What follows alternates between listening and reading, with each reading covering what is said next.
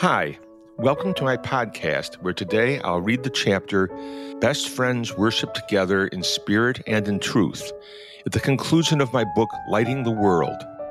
This chapter was written shortly after the 20th reunion of my class at Houghton College, the class of 77.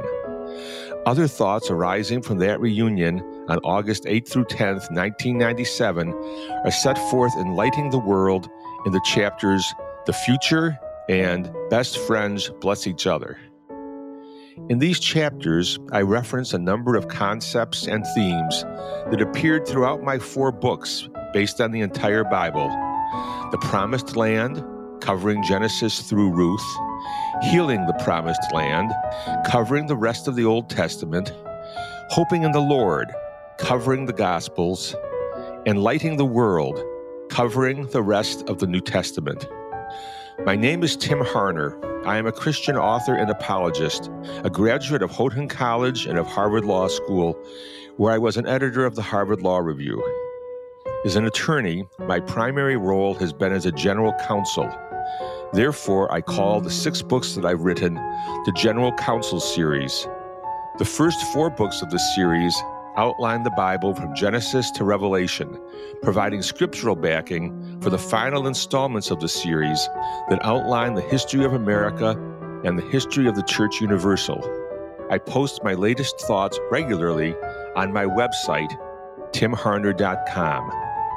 And now, as I talk about lighting the world by being best friends who worship together in spirit and in truth, Let's pray that the Lord will let the words of my mouth and the meditations of our hearts be pleasing in the sight of the Lord our God, who is our strength and our Redeemer.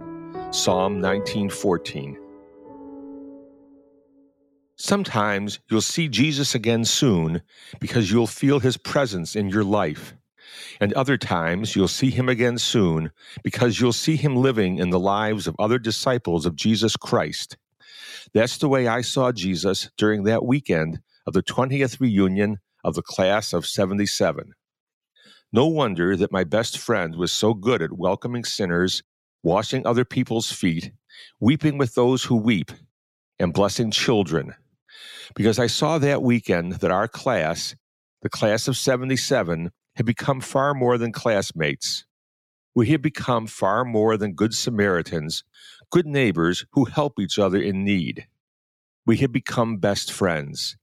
And that meant that we constantly treated each other the way that Jesus treats us, welcoming sinners, weeping with those who weep, washing each other's feet, and blessing each other's children. This was most apparent Saturday afternoon. About 50 of our returning classmates attended a sharing time in the rec room in the lower level of the campus center. Someone had a guitar.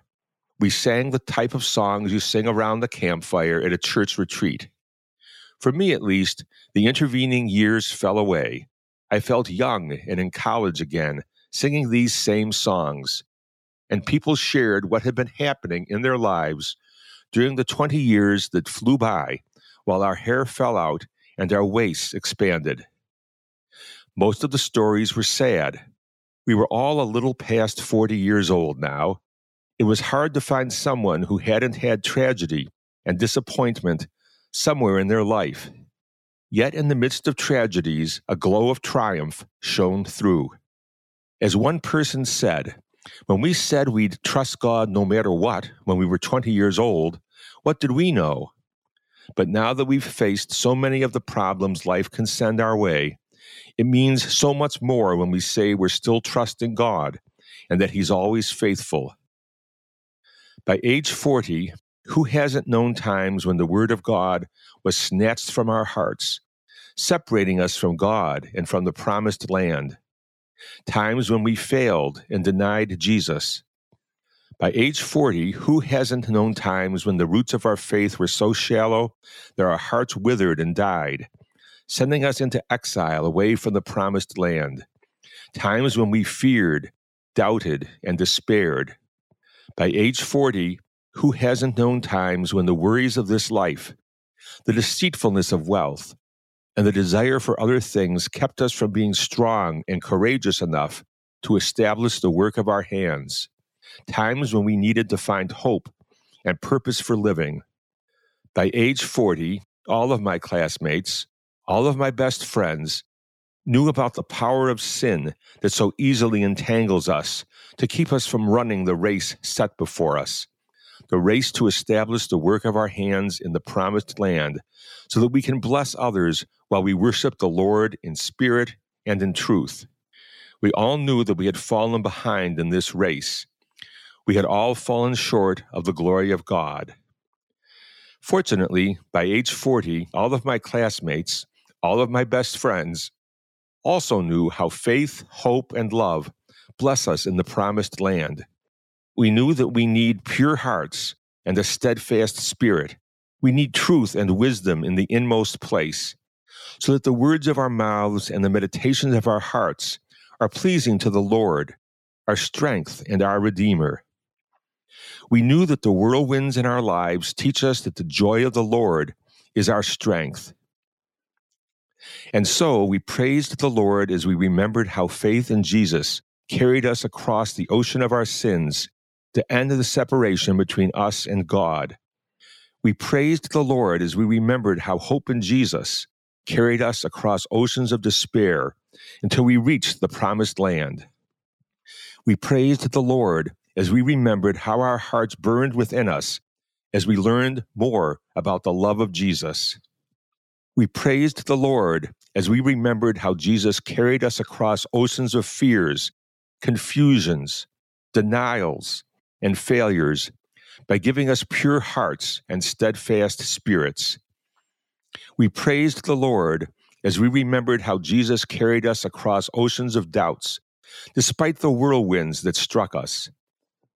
The more we remembered about Jesus, the more we worshiped the Lord in spirit and in truth.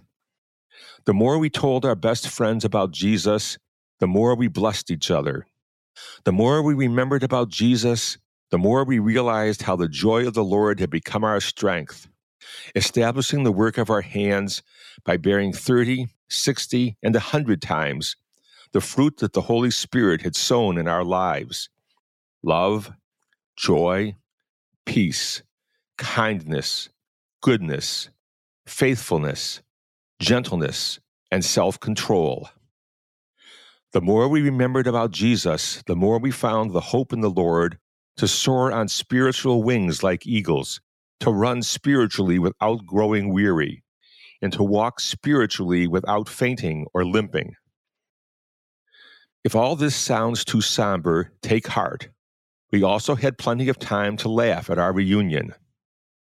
Therefore, there'll never be a dull, boring moment in that ultimate reunion in the promised land, because there'll be plenty of laughter to fill our days.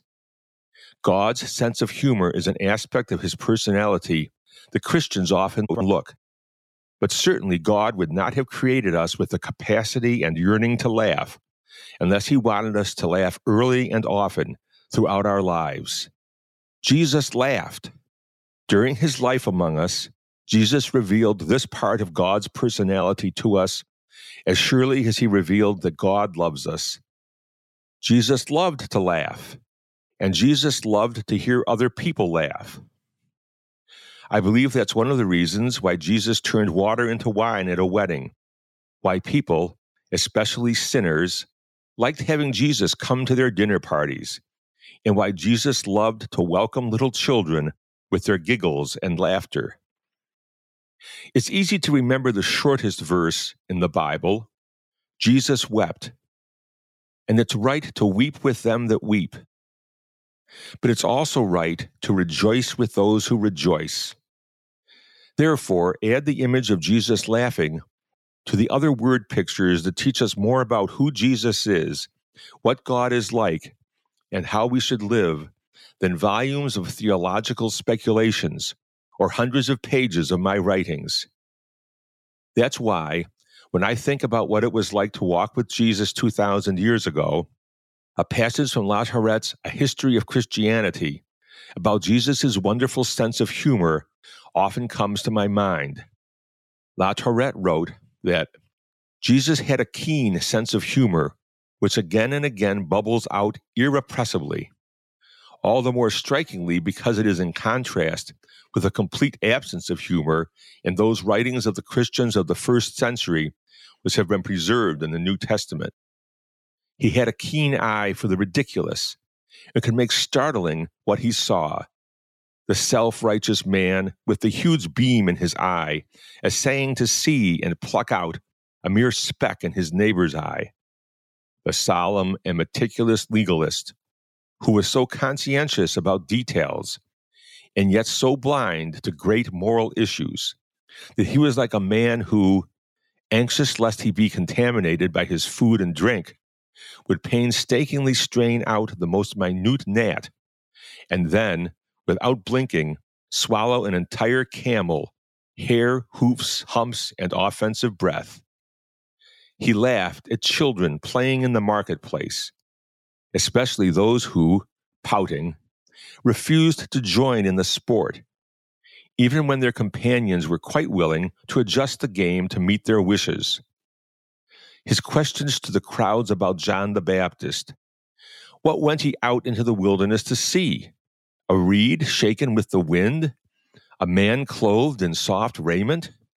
Must have provoked laughter, so purposely contrary were they to what all of his hearers knew.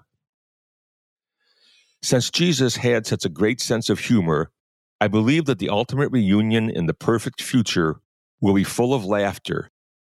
And that means that there will be many glee clubs like the glee club of the class of 77. This group of roughly a dozen men sang and vocalized the humor and satire that are the heart and soul of the class of 77. Indeed, the Glee Club is so loved by our class that for our 20th reunion, one of our best friends put together a short, humorous history of the Glee Club, including the words to its songs. As our best friend explained, what brings my thoughts back to Houghton again and again is the tapestry that I hope you will find in this book. It is the tapestry of humor. And what brings me back physically to Houghton, reunion after reunion, is that it was there that I, paraphrasing a classmate's letter, enjoyed some of the deepest heartfelt laughter I have ever experienced. And I guess what it all comes down to is love. Charity takes many forms. One of these says, You look like you need to laugh, so I'll give it a try. And so, 20 years after saying goodbye to Houghton, we knew we needed to recapture its laughter by hearing the Glee Club one more time.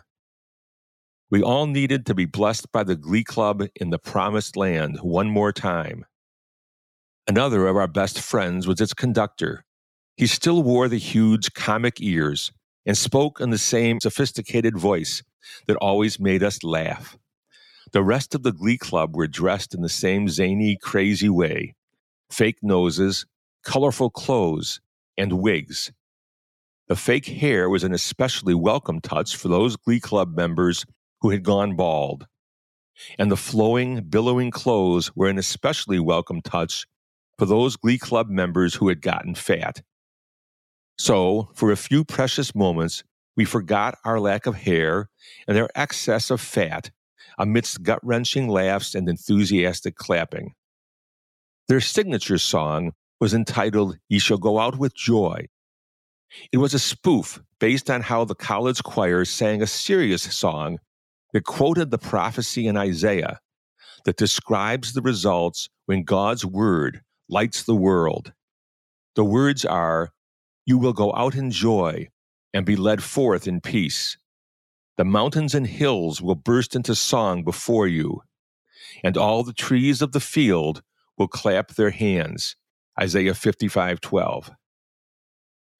The solemn faced, black garbed college choir used to sing this song as if they were mountains and hills bursting into song, and as if they were trees of the field clapping their hands. Even when the college choir tried to sing the song seriously, it was hard not to laugh. So when the Glee Club knocked out the college choir with their spoof, it was hard not to fall out of our chairs laughing.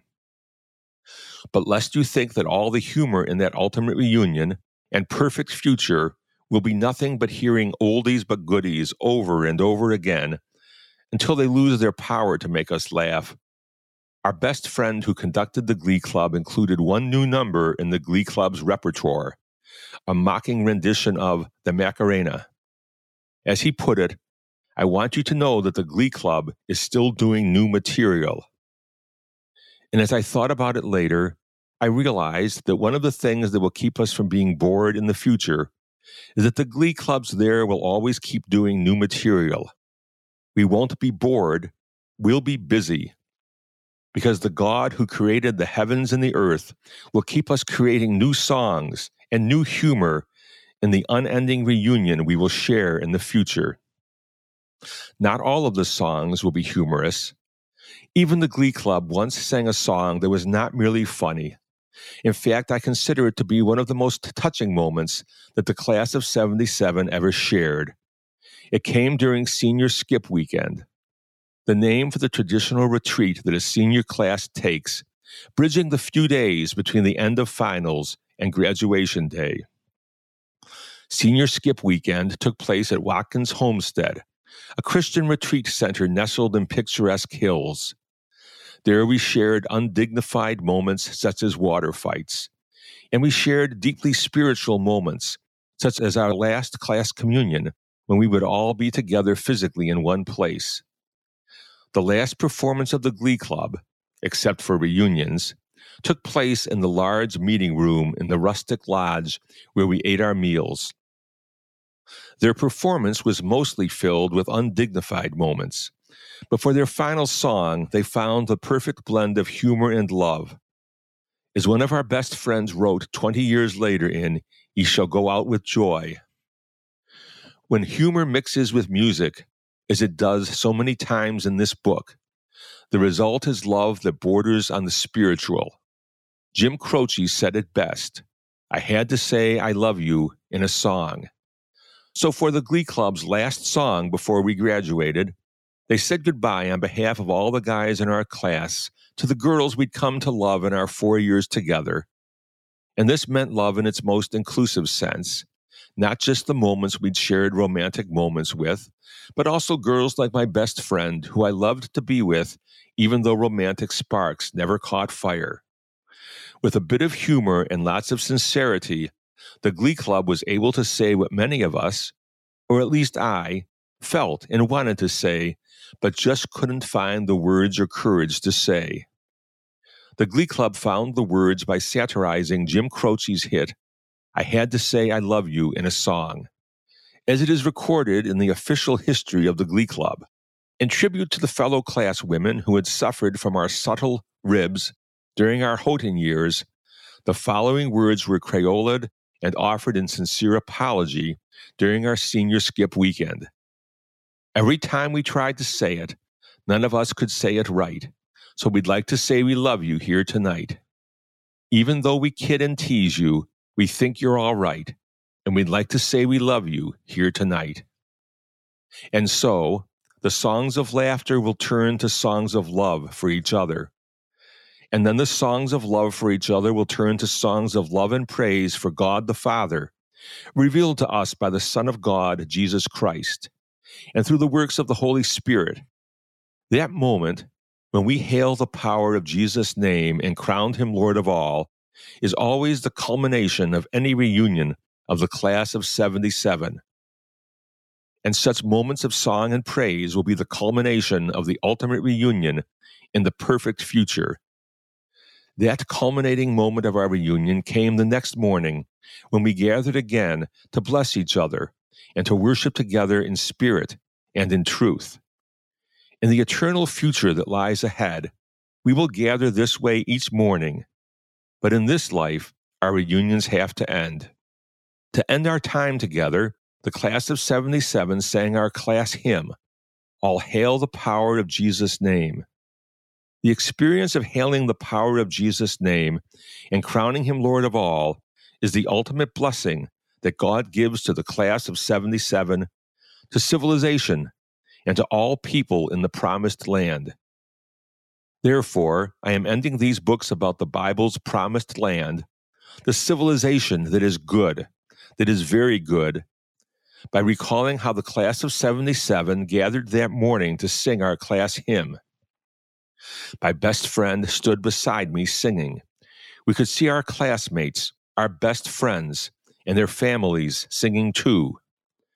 Our voices swelled together. We sang with the perfect diversity of four part harmony that is good, that is very good. We sang with the perfect unity that blesses all people in the promised land. We worshiped with pure hearts, in spirit and in truth, as we sang, Oh, that with yonder sacred throng we at his feet may fall, we at his feet may fall. We'll join the everlasting song and crown him, crown him, crown him, crown him, and crown him Lord of all. I hope you enjoyed this podcast today. If you did, please share it with a friend and find me on Facebook, Instagram, and Twitter, as well as on my website, timharner.com. My blogs posted on my website contain citations to sources, including the scriptures, as well as links to my related blogs. Until we are together again, May the Lord bless us and keep us. May the Lord make his face to shine upon us and be gracious unto us. May the Lord turn his face toward us and give us peace.